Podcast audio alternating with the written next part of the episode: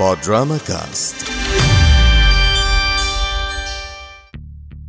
مساء الخير. في مخرجين الواحد بيقعد يستنى أفلامهم من أول ما بنسمع إنهم دخلوا تصوير لحد ما الفيلم بيخلص ويجي لنا دور العرض. ده لو حظنا كويس.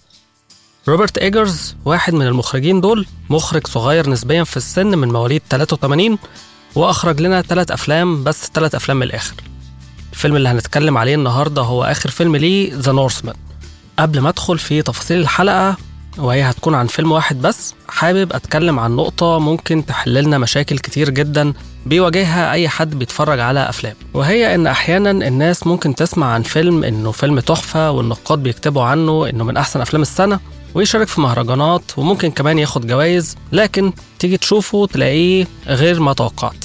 ده بيحصل ليه؟ بيحصل لأن السينما هي وسيط ممكن تقدم من خلاله مادة للتسلية أو مادة تجارية وأحيانا بتقدم مادة يغلب عليها الطابع الفني ففي أفلام إحنا بنشوفها بس لقيمتها الفنية زي طريقة الإخراج استخدام الكادرات الألوان السينماتوجرافي حركة الكاميرا طول اللقطات طريقة المونتاج وطبعا التمثيل. لو الفيلم طلع مسلي في الآخر يبقى تمام وخير وبركة لكن المتعة الحقيقية إحنا بناخدها من تذوقنا للفنيات اللي في العمل نفسه. النوع ده من السينما اللي بيجري وراه غالبا هم السينيفايلز أو محب السينما بشكل زيادة شوية.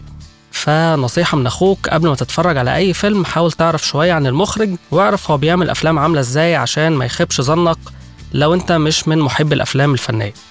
ويحضرني هنا كده موقف كان حصل زمان قوي. هو إني كنت قاعد مع أخواتي بنتفرج على فيلم ماجنوليا وابن خالتي جالنا بالصدفة كده وسط ما إحنا قاعدين بنتفرج.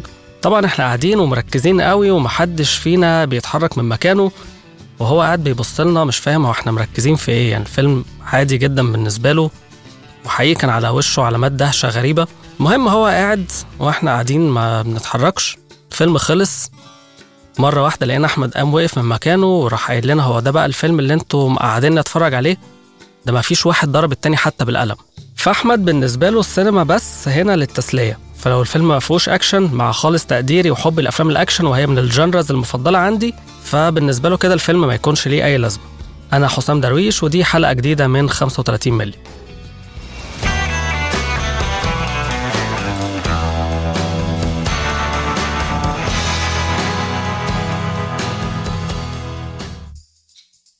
الفيلم بتاعنا زي ما قلت لكم هو The Northman إنتاج السنة دي 2022 إخراج روبرت إيجرز وبطولة ألكسندر سكارسجارد نيكول كيدمان كلايز بانج أنيا تيلر جوي ايثن هوك وويليام ديفو. الفيلم قصته بسيطة جدا هي قصة انتقام ابن اتقتل ابوه الملك على إيد عمه. ومش أكتر من كده هي دي بس القصة. قصة بسيطة جدا وده اللي إيجرز كان عاوز يعمله. كان عاوز يعمل فيلم للجمهور العام ومش جمهور ال art house cinema أو السينما الفنية.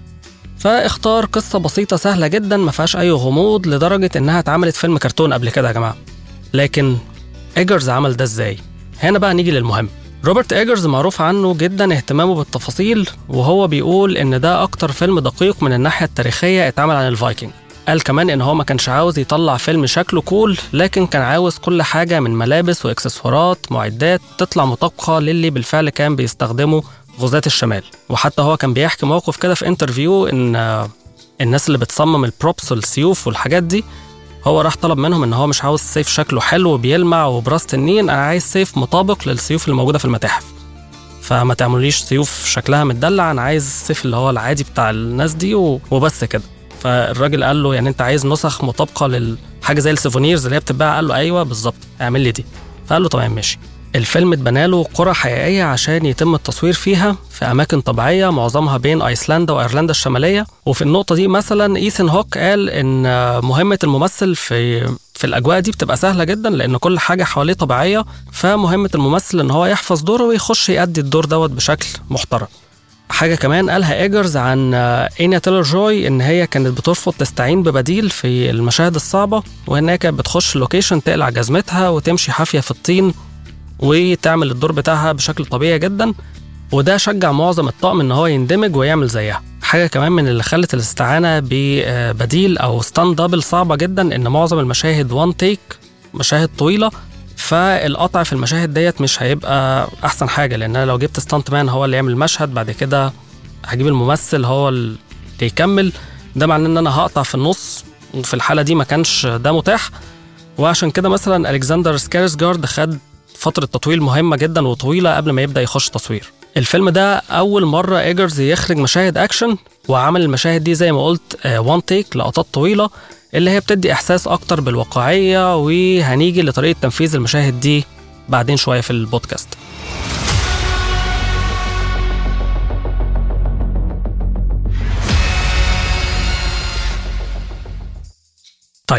إزاي إيجرز بقى عرف يقدم لنا قصة بسيطة سهلة وتيمة انتقام اتعملت كتير جدا قبل كده بطريقة تخلينا نقول إن الفيلم ده جميل ويستحق المشاهدة. أول حاجة إيجرز عملها إن هو خلى القصة بتقودها الشخصية ومش الأحداث لأن الأحداث بسيطة زي ما قلت وما فيهاش تعقيدات. فإحنا هنا قدام فيلم character driven مش plot driven ده بس توضيح عشان سمعت في ناس عملت reviews عن الفيلم وبتتكلم عن إن ال plot بتاعت الفيلم سهلة وبسيطة وما فيهاش أي حاجة. فلازم بس نبقى موضحين فكرة إن ده مش فيلم plot أصلا ده فيلم character driven إحنا بنمشي مع شخصية أمليث ورحلته وعاوزين نشوفه هيوصل لإيه. إيجرز خد التيمة دي تيمة الانتقام وبدأ يعمق فيها عن طريق إنه ضاف لها طبقات كتير جدا من التفاصيل زي الإحالات الدينية الوثنية الكتيرة أوي اللي في الفيلم ومشاهد الشعائر دي والطقوس. وعمل حاجة صايعة شوية في الشخصيات وهو إنه ما خلاكش تقدر تتعاطف أو تكره حد بعينه. فمثلا شخصية أملس بنشوفه بيغزو وبيقتل عشان الغنايم بيروحوا قرية يغيروا عليها ياخدوا منها عبيد وسبايا وفلوس طبعا لو فيه وراح لشخصية عمه وعمل برضه معاه حاجة ذكية جدا إن هو ما خلاهوش ملك. يعني بعد ما قتل والده ما خدش هو مكانه. هو حصل عليه زي ثورة واتطرد من المملكة. وبقى راجل صاحب أرض. عنده أسرة وأبناء بيهتم بيهم وبيعتني بيهم وده خلى المواجهة معاه عاطفيا مش سهلة. أنا لو رايح أواجه ملك عنده قوة مطلقة هبقى أنا كمتلقي باين قوي عندي فين الخير والشر.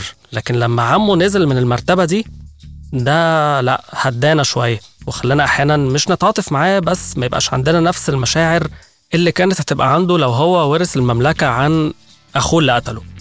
تخيلوا مثلا كده لو سيمبا كان كبر ورجع ولقى عمه سكار لا هو ملك ولا هو أي حاجة ولسه برضه راجل غلبان كده أو أسد غلبان قاعد في وسط الضباع بتوعه. الأغلب إن ما كانش هيبقى عندنا نفس مشاعر الكره دي ناحيته. إيجرز كمان عمل صورة حلوة جدا ومشاهد مفيش خلاف على جمالها وساعد في ده إن هو كان بيصور في الأماكن الطبيعية ويشتغل على تعديل الألوان شوية في ال post production بحيث حتى لو المشهد اتصور في إضاءة مختلفة عن اللي بنشوفه فحصل تعديل الألوان دي عشان تلائم الجو العام بتاع الفيلم. الإكسسوارات والملابس والسيوف وكل الأسلحة تقريبا مطابقة للي كانت بتستخدم في الوقت ده. كمان المزيكا حلوة جدا واتعملت بناء على الآلات والأغاني الفلكلورية الخاصة بال Vikings النورمانديين. الفيلم فيه تقريبا ساعتين مزيكا من أصل ساعتين وتلت مدة عرض الفيلم هتستمتعوا بيها جدا. نيجي لمشهد الغزو اللي ذكرته فوق قبل كده. إيجرز فكر في تنفيذه من البداية خالص بناء على أساس الحركة اللي هيتحركها أملس. بمعنى إن هو خطط لحركة أملس هتمشي إزاي وبعدين بدأ يضيف تفاصيل على تفاصيل على حاجات صغيرة عشان يكمل لنا المشهد. بمعنى إن هو في البداية هيتسلق السور بعدين هيقابل مين ويتخانق مع مين حركته هتكون من فين لفين. كل ده في مشهد واحد لونج تيك من غير قطع. بعدين تم بناء القرية ديت زي ما قلت لكم بناء على حركة أملس. بعد بنى القرية بدأنا نحط تفاصيل تانية مين الناس بالظبط اللي هو هيقابلهم في النص. لو في مشاهد هتتحط في الخلفية مثلا زي مشهد أم بتحاول إن هي تنقذ ابنها. لحد ما وصلنا تحت خالص للأرضية نفسها اللي هو هيمشوا عليها. هل هي تبقى أرضية جافة ولا هتبقى أرضية طينية؟ كان في مطر قبل كده. طبعا استخدامهم للأرضية الطينية دوت إدى عنف أكتر للمشهد وخلاه حقيقي أكتر. اختياره لكون إن الأرض تكون أرض طينيه دوت مش أسهل حاجة بالنسبة لا للممثلين ولا لطاقم العمل لأن ممكن جدا بسهولة ال cameraman يتزحلق أو إن هم يضطروا يعيدوا المشهد تاني بسبب زي ما قلت لكم زحلقة أو حاجة بسيطة. لكن هم كانوا شايفين إن الاختيار دوت هيخلي المشهد أحسن. وبالفعل في آخر المشهد أنت بتقدر تحس بقسوة الحرب وبشاعتها وتكرهها وده اللي كان إيجرز عايز يوصله. مشهد مدته على الشاشة. أقل من 3 دقايق اتعملت فيه كل التفاصيل دي والتدريبات وحاجات تانية كتير جدا بالرغم من إننا كنا ممكن نلجأ لحلول تانية أقل تكلفة وأسهل في التنفيذ. كمان من المواقف اللي بيحكيها إيجرز إن أثناء الإعداد للفيلم واللي بيورينا قد إيه التدقيق والدراسة اللي بيعملها قبل ما يبدأ التصوير إن زي ما قلت لكم الفيلم متضمن شعائر ومظاهر دينية كتير جدا وأثناء الشعائر دي الفايكنج بيعملوا آه طقس كده إن هم بيرشوا دم على بعض فإيجرز سأل المستشار التاريخي اللي بيكون معاه عن آه، شكل الملابس الدينية اللي هم كانوا بيلبسوها في أثناء الاحتفالات دي. فالمستشار قال له لا مفيش أي مصدر بيذكر إن هم ليهم ملابس مخصوصة. فإيجرز استغرب وقال له لا يمكن لأن مش منطقي إن هم يكونوا بيخلصوا الشعائر دي بكميات الدم اللي اترشت عليهم وبعدين ياخدوا اللبس دوت ويروحوا بقى بيه يمشوا في الشوارع ويناموا عادي. فعشان كده هم صمموا ملابس دينية مخصوصة مبنية على دراسات للملابس مثلا اللي كانت بتستخدم في الأفراح والشعائر الدينية لمناطق وشعوب قريبة منهم؟ المعلومة اللي جاية دي للناس اللي بتحب الأفلام الكالت وأنا بشكل شخصي اتبسطت جدا لما عرفتها وهي إن فيلم كونان القديم بتاع أرنولد كان مصدر إلهام لإيجرز في الفيلم ده وده بسبب إنه شافه كتير جدا وهو صغير وبشكل لا واعي اتسربت مشاهد كتير منه لذا نورثمان وهو بيصوره.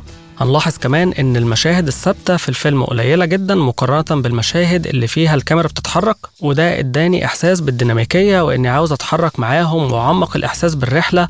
تحس إنك ماشي طريق مع أملس. بالمناسبة كمان هما كاميرتين بس اللي استخدموا أثناء تصوير الفيلم. واحدة كاميرا كبيرة جدا اللي بتشتغل في السينما اسمها بينيفيجن معروفة لل crane والمشاهد اللي فيها landscape المشاهد الواسعة. وكاميرا تانية أصغر شوية محمولة لل steadicam shots. وآه بالمناسبة كمان الفيلم متصور على فيلم خام مش digital زي البودكاست بتاعنا كده 35 مللي. بس أنا مش عارف بالظبط إذا كانوا هم استخدموا ال 35 مللي ولا حاجة أقل. طيب تمام. أنا كده خلصت الحلقة. اللي ما شافش الفيلم وناوي يشوفه يا ريت يتفرج عليه. ولو هتتفرج عليه تتفرج عليه على أكبر شاشة ممكن تتوفر معاك. واللي شاف الفيلم يا ريت يقول لنا هل هو يستاهل وإن هو فعلا من أحسن أفلام السنة ولا لأ. شرفتوني بالاستماع. هستنى رأيكم في الحلقة عن طريق ال comments في اليوتيوب وعلى كل منصات البودكاست وأقابلكم الحلقة الجاية. سلام.